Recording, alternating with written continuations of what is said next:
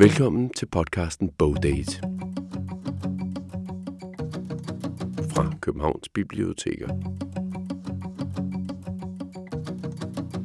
En podcast, som gerne skulle give dig lyst til at læse videre, eller i dette tilfælde måske lytte videre, altså lytte til litteraturen.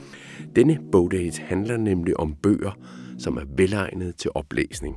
Det, der er, det, der er styrken ved højtlæsning og ved, ved, ved litteraturen i den situation, det er, at det er jo en måde at meddele sig selv til den person, som man er sammen med. Ja, måske endda velegnet til at tage med på en date med en kommende kæreste. Forestil dig det, i stedet for en god vin eller et lækkert måltid, eller måske samtidig med, så disk op med en god bog og åbn den og læs højt for din måske kommende kæreste. Jeg husker i hvert fald at have stor succes med en øh, meget, meget venstreorienteret øh, kæreste, jeg på et tidspunkt havde, øh, at læse højt af Roger Scrutons How to be a Conservative, hedder den. Det var, det var, øj, det var nogle gode eftermiddag. Sådan har litteraturformidler Naja Modelton det, i hvert fald med nogle bøger. Forfatteren Søren Ulrik Thomsen elsker også at læse. Måske ikke nødvendigvis læse højt. Og han elsker især at læse, når han ikke selv skriver bøger. Så du får en af hans anbefalinger, italienske Modiano, og du får så også anvist, hvordan du kan høre den læst op som udenlandsk litteratur, fordi det er også noget, bibliotekerne tilbyder. And yet it was no dream. Sometimes I catch myself saying those words in the street as if hearing someone else's voice. Nemlig lydbøger på udenlandsk. Det vender vi også tilbage til. Du får nogle smagsprøver senere. Det er nemlig en ret populær måde at indtage litteratur på, nemlig at lytte på det. Meget af udlånet for bibliotekerne nu om dagen er jo rent faktisk lydbøger. Så vi dykker ned i lydbøgerne, og Bogdate det skal selvfølgelig også op med en oplæsning. Og også med sidste års mest populære lydbog, som også er på menuen i denne bogdate. Det er Eske Billerslevs fantastiske beretning om, hvordan det er at leve i den sibiriske ørken, slå bjørne ihjel og så videre, så videre. Altså, det er jo der, at jeg har rykket mig. Altså, det er, når man er ude at svømme. Du er bare et sted, hvor du simpelthen ikke kan bunde. Du bliver simpelthen nødt til at lære at svømme. Det er også en af de meget fascinerende oplæsninger, eller fortællinger, vil jeg nok nærmere kalde det. Velkommen til Bogdate. Vi dykker ned i alt litteratur, som der også er lyd i, og som der også er oplæsningspotentiale i. Jeg hedder Claus Vitus.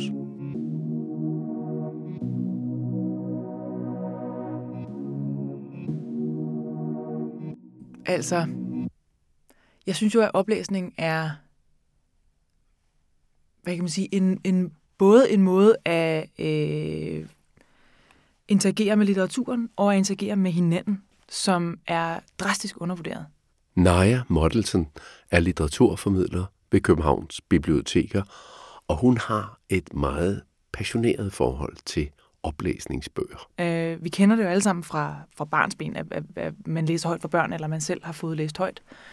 Men jeg synes, at øh, det, er, det, det, er en, det er en praksis, som virkelig fortjener at komme op til genovervejelse, som, som noget, der kan foregå mellem voksne. Øh, det er noget, som øh, jeg selv er, er, er vokset op ud af en, en tradition, hvor der var vildt meget højtlæsning. Øh, og også som fortsatte, tror jeg egentlig, langt længere, end det, man, man normalt ville have haft det i rigtig mange familier. Øh, jeg kan i hvert fald huske, sådan, at vi sad som, tror jeg, tidlige teenager, mig og mine brødre, og, og fik læst højt derhjemme. Øhm, og for de fleste af os, der, der er det ligesom, det har været noget, som har hængt ved. At vi ligesom har, er blevet ved med at gøre det i forskellige øh, kontekster. Det er jo ikke så meget mere mine forældre, der læser højt. Øh, jeg, har, altså, jeg har holdt fast personligt i at læse rigtig meget højt for både mine venner og øh, når jeg har været på, på dates, har jeg også øh, faktisk brugt det en del, som, som det er sådan et, et, et ret godt indspark, hvis man, øh, hvis man skal lære nogen at kende. Øhm, men også til sådan, altså, der, der, der er mange situationer, hvor, hvor højlæsning spiller vanvittigt godt ind, hvis man skal på en længere biltur, for eksempel, eller sådan et eller andet. Øhm, der vil man måske også læse højt for børn, men hvis du skal på en, en bilrejse med voksne, altså for guds skyld, tag en bog med. øhm, fordi det er, det er, det, det, det er en, en måde at være sammen på, som man lidt har, altså, altså man har måske lidt glemt, hvordan det er, øh, hvis det er lang tid siden, man har fået læst højt som barn. Men det er jo en, en oplevelse, ligesom, ligesom hvis man er inde og se en film, eller øh, man hører radio sammen, for så vidt, øh, at det er den her oplevelse af, at, at man i fællesskab retter sin opmærksomhed imod noget. Øh, det er, altså, det, det er virkelig altså, magtfuldt. At det, er sådan, det, er, det, det er noget, som sådan, kan gøre, at man, man har den der koncentration i fællesskab om noget, som, som er en oplevelse, man deler.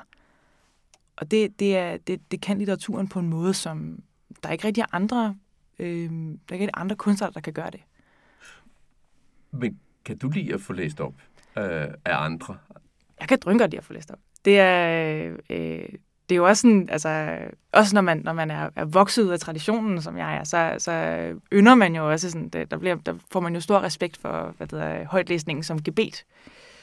For at være en god højtlæser, der, der skal man jo både kunne pace ret godt, man skal ikke snuble over ordene ved at prøve at læse for hurtigt højt, øhm, og man skal have en god evne til at læse lidt forud, og have en fornemmelse af den her øh, sætning, altså, hvordan, hvordan skal den intoneres? Hvordan, hvordan skal man sådan på en eller anden måde altså, levere den mest effektfuldt?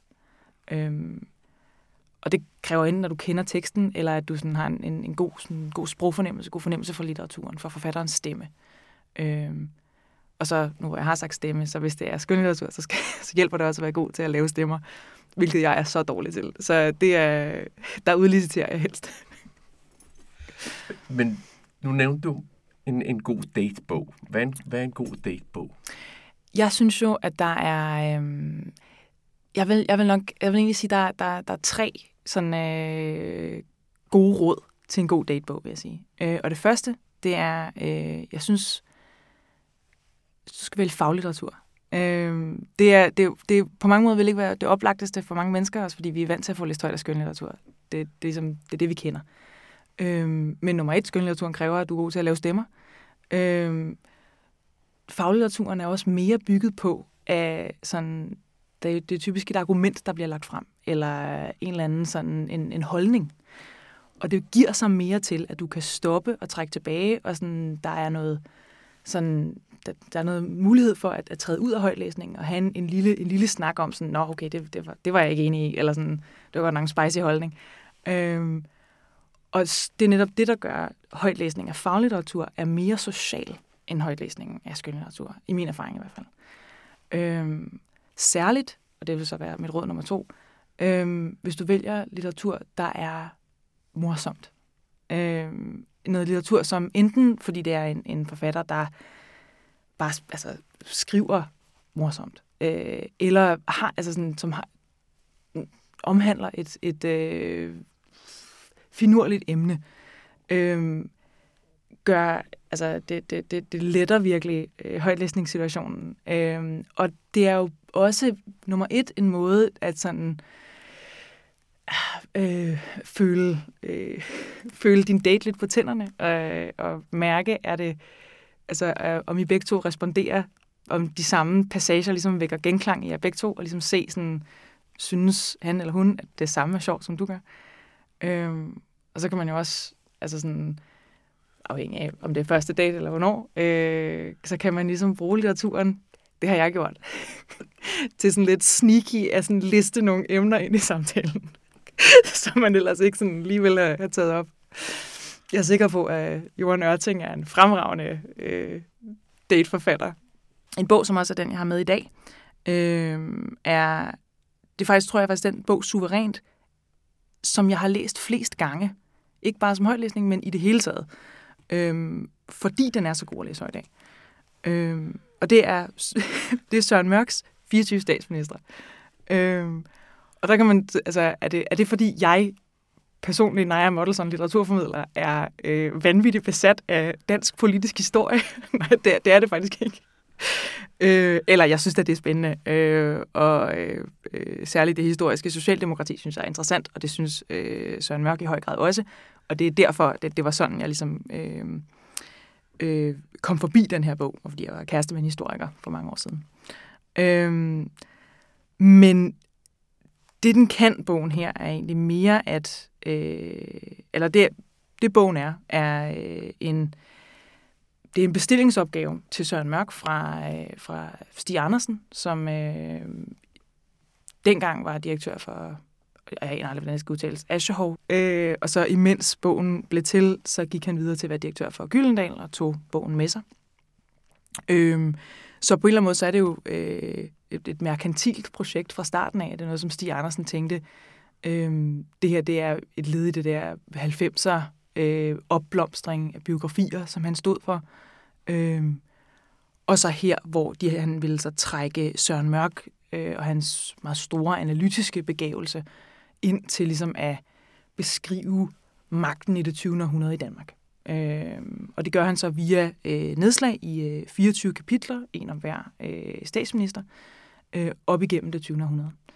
Øh, han starter så også lidt før, øh, øh, før parlamentarismen, så der også nogle konsejlspræsidenter med. Øh, og i hver af dem, der beskriver han så, hvad kan man sige, fra vugge til grav, en statsminister. Og det, som den udmærkes ved, er hans sådan stærke øh, tesefremdrift. Altså, Søren Mørk er virkelig en mand, der har en, en, en holdning til, hvad historie er, og hvad der driver den fremad. Øh, og det mærker man. Øh, men særligt, så er han simpelthen den mest perfide stemme, der skriver i dansk litteratur. Øh, og det er simpelthen, det er, det er nærmest alle, alle personerne, der, der bliver øh, trukket frem, bliver virkelig altså, tværet til med en meget hård børste. Øhm, af en, en, en forfatter, som, som også har en, en utrolig sådan, næse for det anekdotiske. Der er simpelthen ingen som Søren Mørk, der kan finde altså sådan nogle små øh, pinagtigheder, som folk har gjort i selskabslivet, og finde det frem og sådan lige servere det på det rette tidspunkt til at punktere et eller andet stort øh, historisk ego. Øh, som for en, der, bare sådan en passant helt henkastet i en eller anden historie om hans hedtoft, tror jeg. Der beskriver han, og hvem er det? Det er en ambassadør, som hedder Sigvald Christensen, og sådan, som bare en passant bliver nævnt. Altså, han blev jo et omtalt som den talende rullepølse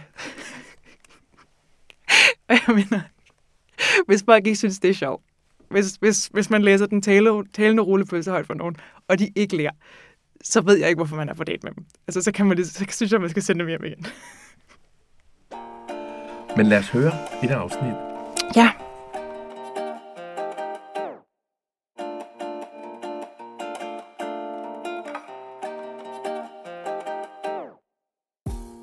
Den 19. til 20. oktober 1972 var der EF-topmøde i Paris.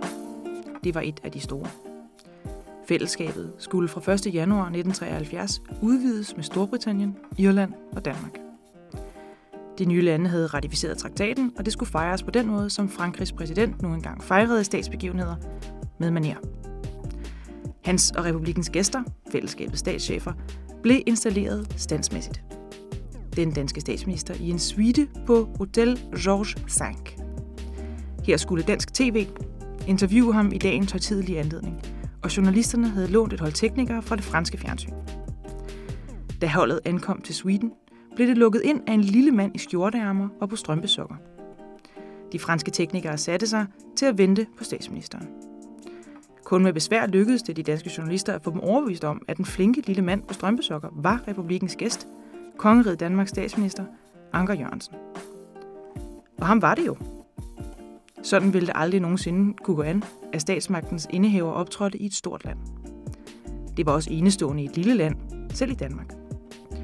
16 dage før havde Jens Otto Krav overladt ham posten, og Anker Jørgensen var ikke blevet stor på den af den grund. Statsminister eller ej, så optrådte han som sig selv. En hederlig, flittig, samvittighedsfuld, åben og interesseret, selvberoende lille mand på strømpesokker.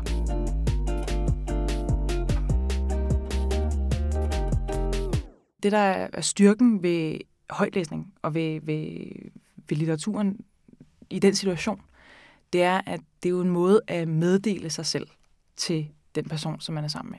Af, af man, altså, hvad, man, hvad man holder af at læse, siger jo lige så meget, hvis ikke mere, er min påstand, øh, om hvem man er, som den litteratur, man lytter til, eller, eller den musik, man lytter til, eller den, de film, man kan lide at se.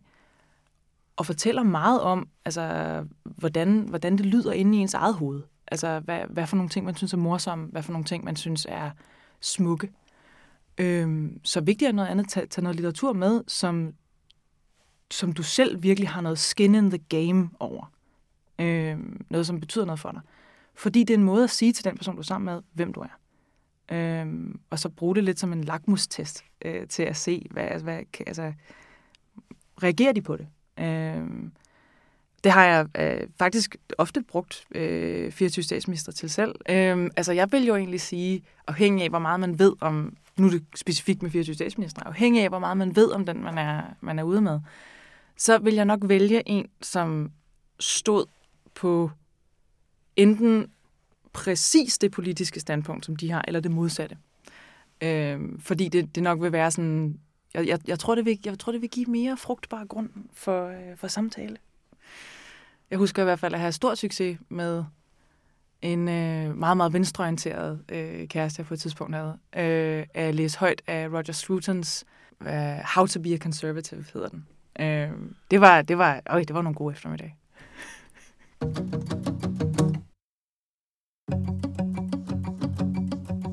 Ja, sådan kan man også bruge litteratur. Søren Mørks De 24 statsministre kan du finde på biblioteket, så kan du måske selv kaste dig ud i oplæsning fra den. Der er som sagt 24 muligheder for at underholde en partner. Den næste bog på Bogdate står jeg med her i hånden. Det er en bog, som øh, Søren Ulrik Thomsen, forfatteren Søren Ulrik Thomsen, anbefalede, da han var på besøg i Bogdate. Du kan finde det interview og snakke med Søren Ulrik Thomsen i en af de tidligere, men du kommer også til at høre ham fortælle om denne her bog, Patrick Modiano, De dunkle butikkers skade, hvorfor han anbefaler den til lytteren af Bowdate. Men inden vi kaster os ud i Søren Ulrik Thomsens begrundelse, så vil jeg kaste mig ud i oplæsning fra Patrick Modianos De dunkle butikkers gade.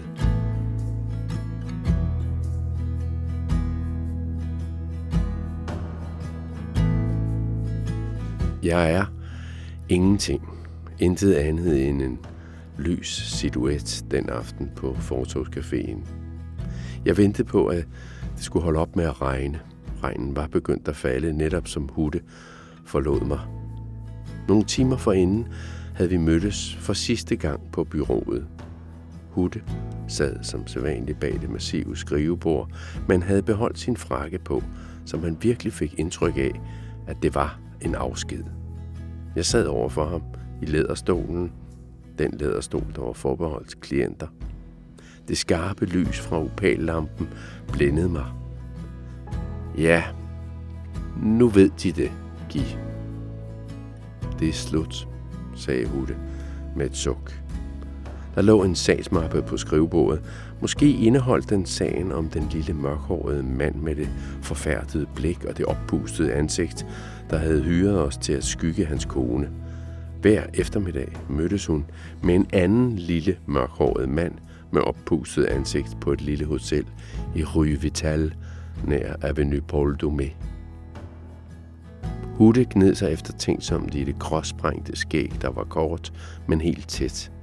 Han stirrede tomt ud i luften med sine store, lyse øjne.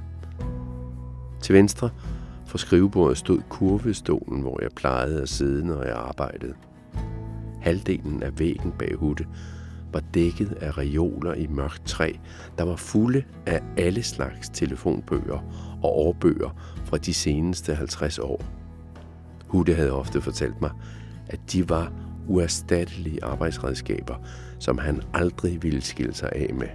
Og at disse telefonbøger, blå bøger og andre årbøger udgjorde den mest værdifulde og gribende bogsamling, man kunne have, fordi siderne rummede optegnelser over mennesker, ting og verdener, som alle sammen var forsvundet, og som kun de var vidnesbyrd om.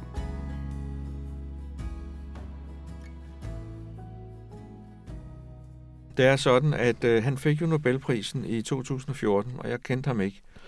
Men i 2014, der sad jeg og skrev på en bog, som hedder En hårnål klemt inde bag panelet. Øh, og da jeg så læste øh, anmeldelserne af ham, omtalerne om ham, så kunne jeg med det samme se, at ham skulle jeg i hvert fald ikke læse, før jeg var færdig med min egen bog. Fordi øh, det, hans univers, jeg synes, det lå meget tæt på mit eget, og øh, jeg var bange for, altså jeg blev straks fascineret bare af omtalerne af hans bøger. Og jeg var bange for, at hvis jeg begyndte at, at læse ham, mens jeg selv skrev, så ville jeg blive invaderet af det. Øh, og da jeg så var færdig med, med øh, min egen bog, så købte jeg den her. Og ganske rigtigt, så var jeg meget, meget begejstret for den. Og nu har jeg så læst alt, hvad der er kommet af ham på dansk. Øh, og denne her bog her, den handler om en, en øh, mand, øh, som er ansat på et detektivbyrå. Øh, men han har haft hukommelsestab, så han ved ikke, hvem han selv er. Øh, og han har ligesom fået en kunstig identitet. Og så bliver det nedlagt, det der øh, detektivbyrå, og så arver han de gamle arkivskaber, telefonbøger over Paris og sådan. Og så begynder han at prøve, prøve at se, om han kan finde ud af, hvem han selv er.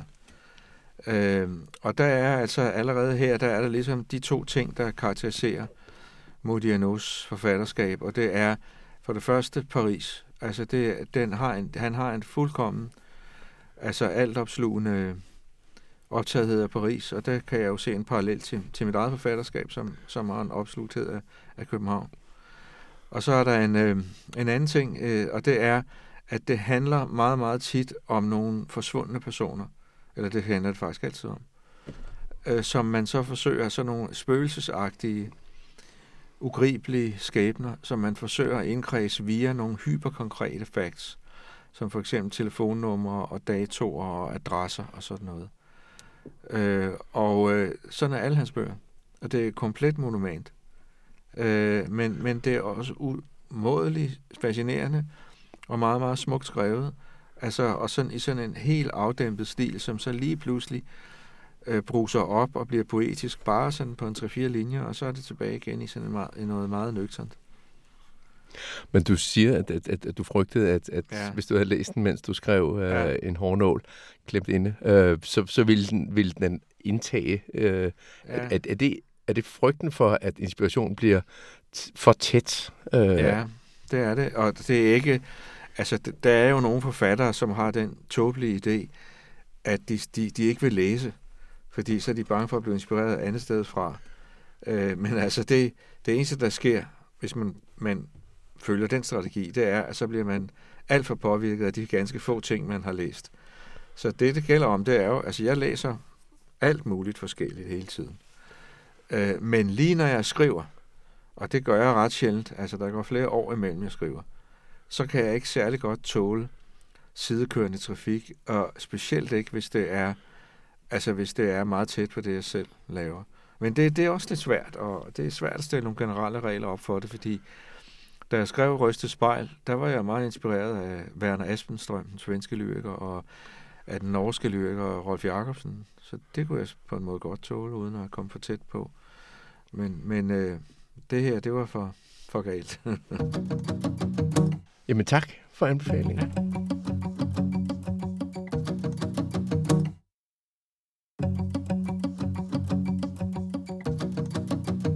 Søren Ulrik Thomsens anbefaling af Patrick Modiano, De dunkle butikkers gade.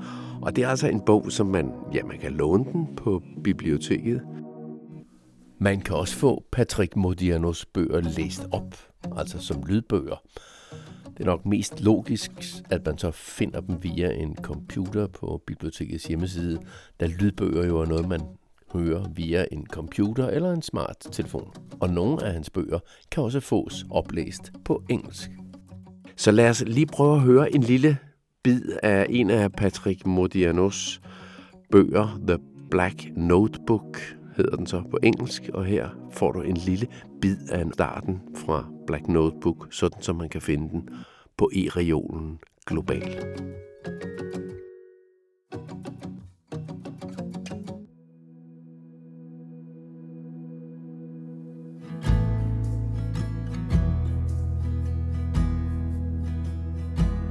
And yet it was no dream. Sometimes I catch myself saying those words in the street as if hearing someone else's voice. A toneless voice. Names come back to me, certain faces, certain details. No one left to talk with about it.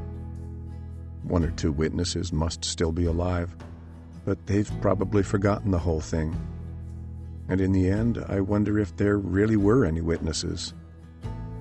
No, it wasn't a dream. The proof is that I still have this black notebook full of my jottings. I need precise words in this haze, so I look in the dictionary. Note, a short piece of writing that is used to help someone remember something. The pages of my notebook contain a succession of names, phone numbers, appointments, and also short texts that might have something to do with literature. But what category should they be listed under? Private journal? Fragments of a memoir? And also hundreds of classified ads copied down from newspapers, lost dogs, furnished apartments, help wanted and offered, psychics. Among those masses of notes, some have stronger resonance than others, especially when nothing disturbs the silence. The telephone stopped ringing long ago, and no one will knock at the door. They must think I'm dead.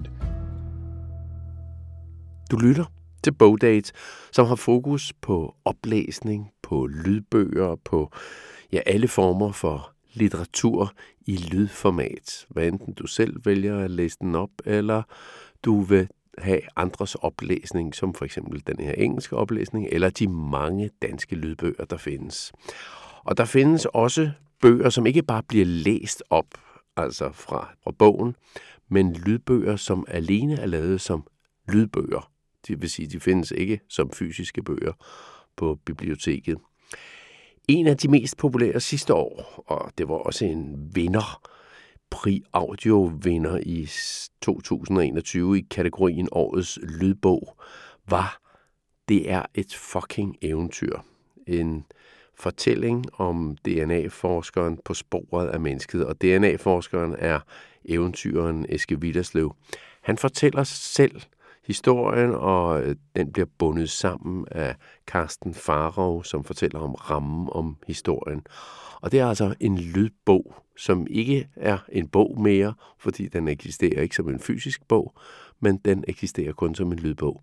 Den kan du også finde på e-reolen.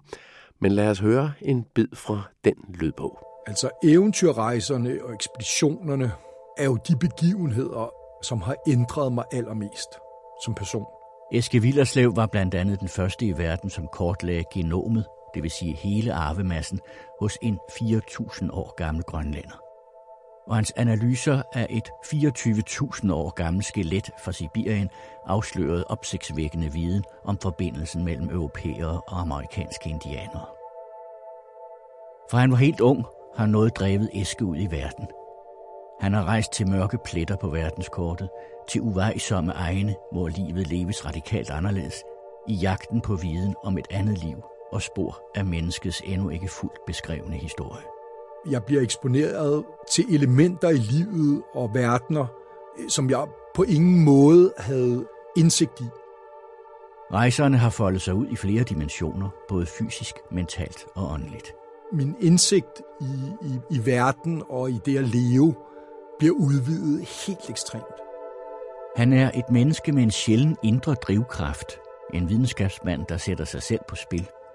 Nogle gange har det været tæt på at koste ham livet. Altså, det er jo der, at jeg har rykket mig. Altså, det er, når man er ude at svømme. Du er bare et sted, hvor du simpelthen ikke kan bunde.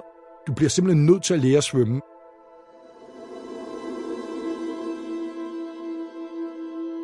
Det du skal høre nu er Eskes egen fortælling om nogle af de mange rejser og ekspeditioner, som har formet hans vej i livet og videnskabelige karriere. Rejser, der i den grad har formet ham som menneske.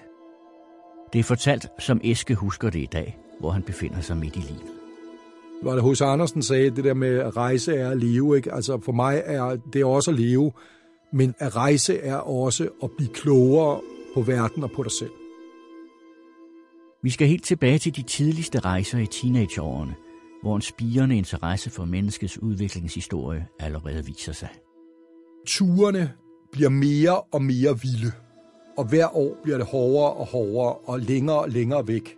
Mere og mere ekstremt. Vi skal ud til den yderste grænse, som nær havde kostet Eske livet. Der tænker jeg virkelig, det her, det tror jeg simpelthen ikke, jeg overlever.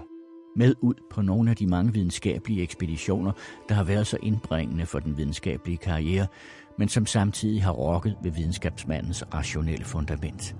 De udfører forskellige ceremonier og øh, beder på mine vegne. Nu er jeg ikke bare lidt bekymret, nu er jeg fucking bekymret. Og jeg tænker, hvad fanden gør jeg, mand? Hvad fanden gør jeg?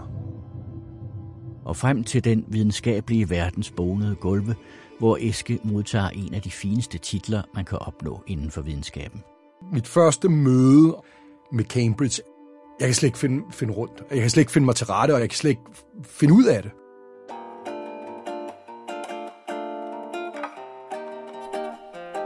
Det her var så altså en smagsprøve på den lydbog, som hedder Det er et fucking eventyr. Og hvis du går ind på e-reolen, så finder du den altså ligesom alle andre lydbøger og kan få sådan en lille appetizer, altså en forsmag på lydbogen. Og så kan du så finde ud af, om du vil låne den, altså låne den til din computer eller til din smarte telefon, og så høre hele lydbogen.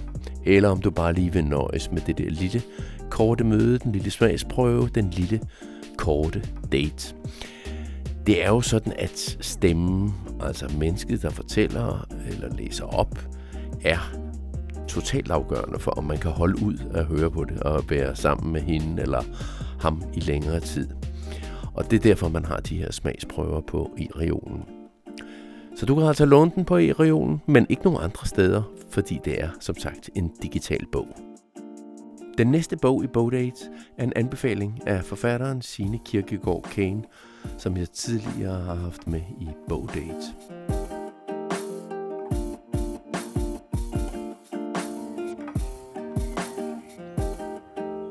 Altså, øh, den bog, som jeg, øh, som jeg gerne vil tale om, den hedder Træernes privatliv, og er skrevet af en chilensk forfatter, der hedder Alejandro Zambra, øh, øhm, som øh, jeg ikke havde... Det var den første bog, jeg har, har læst af ham. Øh, han er hvad er han? Han er sådan omkring 45-46 år, og øh, jeg, jeg kendte ham ikke, men der er sådan et, øh, et øh, skønt, et af de mindre forlag, skørt forlag, som ligesom har specialiseret sig i at udgive spansk skrevet litteratur på dansk. Og det er jo så øh, blandt andet litteratur fra, øh, fra Latinamerika.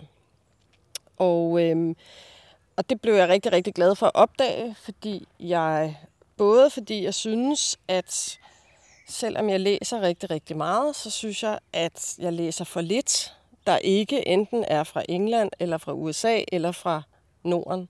Øh, så kom, er der noget fransk ind imellem, og sådan, og, og sådan lige lidt afstikker.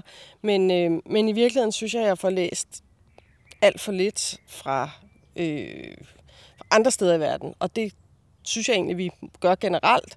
Og, øh, og så er der nogle, nogle små forlag, øh, som sådan på forskellige vis har specialiseret sig i det her med at hive litteratur ind, som vi måske ikke ellers blev præsenteret for. Øh, der er blandt andet også et lille forlag, der har specialiseret sig i at udgive rigtig meget litteratur fra Kina og Japan, som hedder Korridor, som vi, det der med, at vi bliver introduceret for noget andet. Det her Altså, det er det forlag? Ja, ja de uh, Skødt forlag, de har så specialiseret sig i at, at udgive øh, spansk skrevet litteratur. Ikke? Øh, og blandt andet ham her, Alejandro Zambra, som, øh, som øh, hvor jeg så vil fremhæve den her, der hedder Træernes privatliv. Jeg, var, jeg må, bliver også nødt til at sige, at jeg blev draget af den, fordi jeg synes, det er en fantastisk titel og sådan øh, meget smuk, men også meget mystisk. Altså, hvad vil det sige? Træernes privatliv. Det lyder egentlig meget mystisk, men det, det egentlig er, det er hovedpersonen øh, Julian, som er stefar til en pige på fem år, og de godnathistorier, han fortæller hende, det er nogen, han selv finder på, de handler om træernes privatliv. Altså, de handler om, hvad træerne laver, når der ikke lige er mennesker i nærheden. Så finder han for eksempel på, at træerne står nede på pladsen og har samtaler om menneskene og de mennesker, der som er, er gået forbi.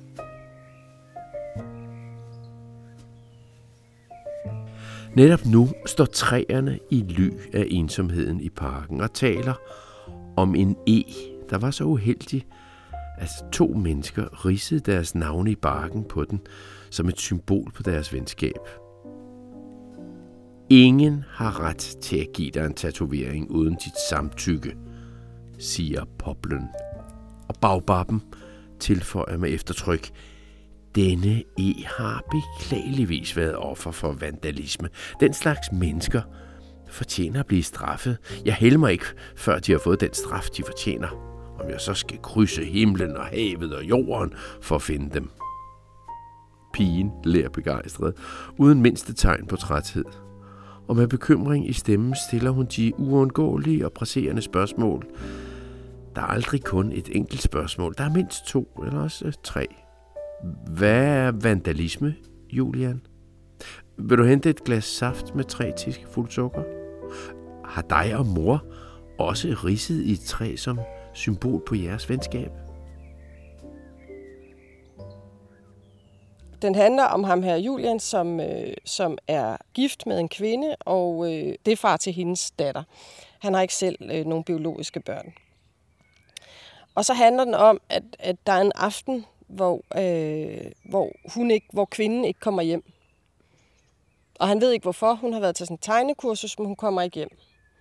Og så handler den om egentlig om, om den der aften, hvor han så ligesom sidder og venter på, at hun kommer hjem, og han Øh, putter den her pige, og øh, hun vågner sådan op lidt om natten, og så skal han have hende til at sove igen, fortæller lidt mere om de her træer og deres privatliv.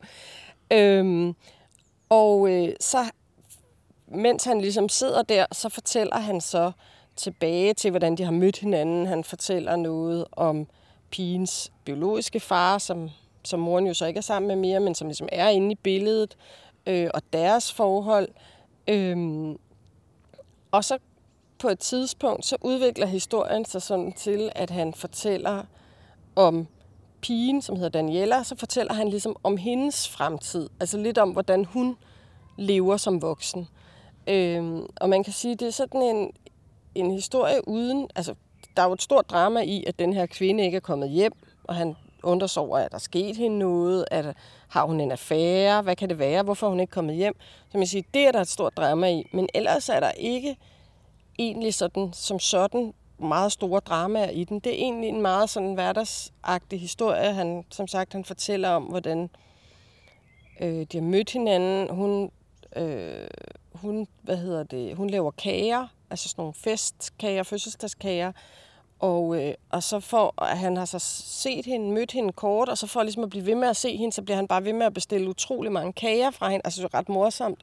Og, og, og øh, tager sådan på, fordi han er nødt til at spise alle de der lavkager, han bestiller for at blive ved med at møde hende.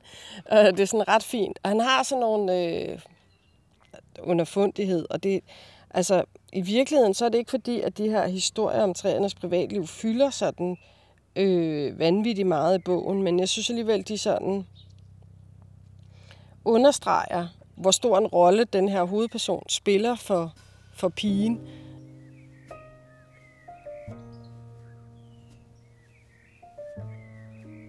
Pakken er fuld af tosser, men min yndlingstosse, siger bagbappen, er en kvinde med meget lange arme, der engang kom for at tale med mig.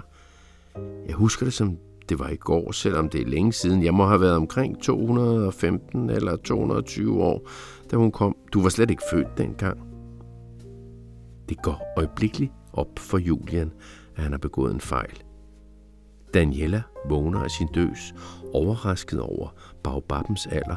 Frem for alt, fordi hun troede, at Poplen og Baobaben altid havde været sammen, og det er derfor, de er så gode venner fordi de har stået plantet sammen i parken hele livet. For at rette op på fejlen finder Julian febrilsk på en masse datoer, hvoraf man kan forstå, at Baobaben er 1500 år, og Poplen er knap 40. Daniel er stadig forvirret, og Julian fortsætter velvidende, at han må gøre sig meget umage for at redde historien.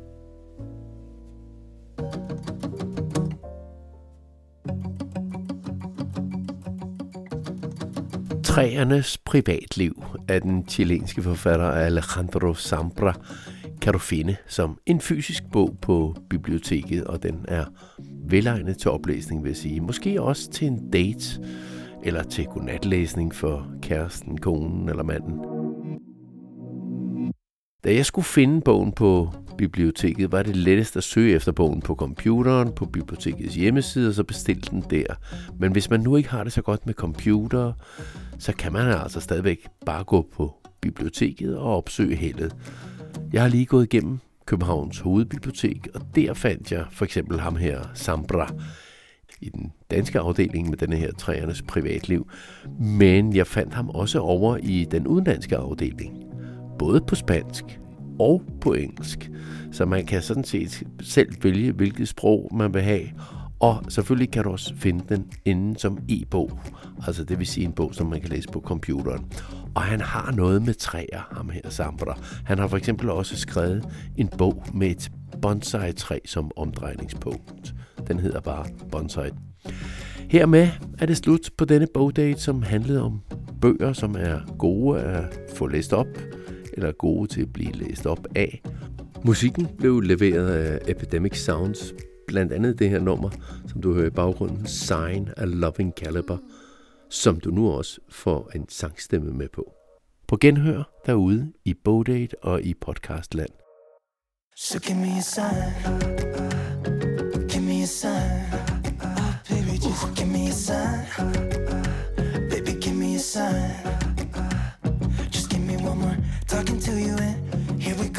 staying up all night to see if you've been texting me. Where do we go from here? I wanna go all in. So give me a sign.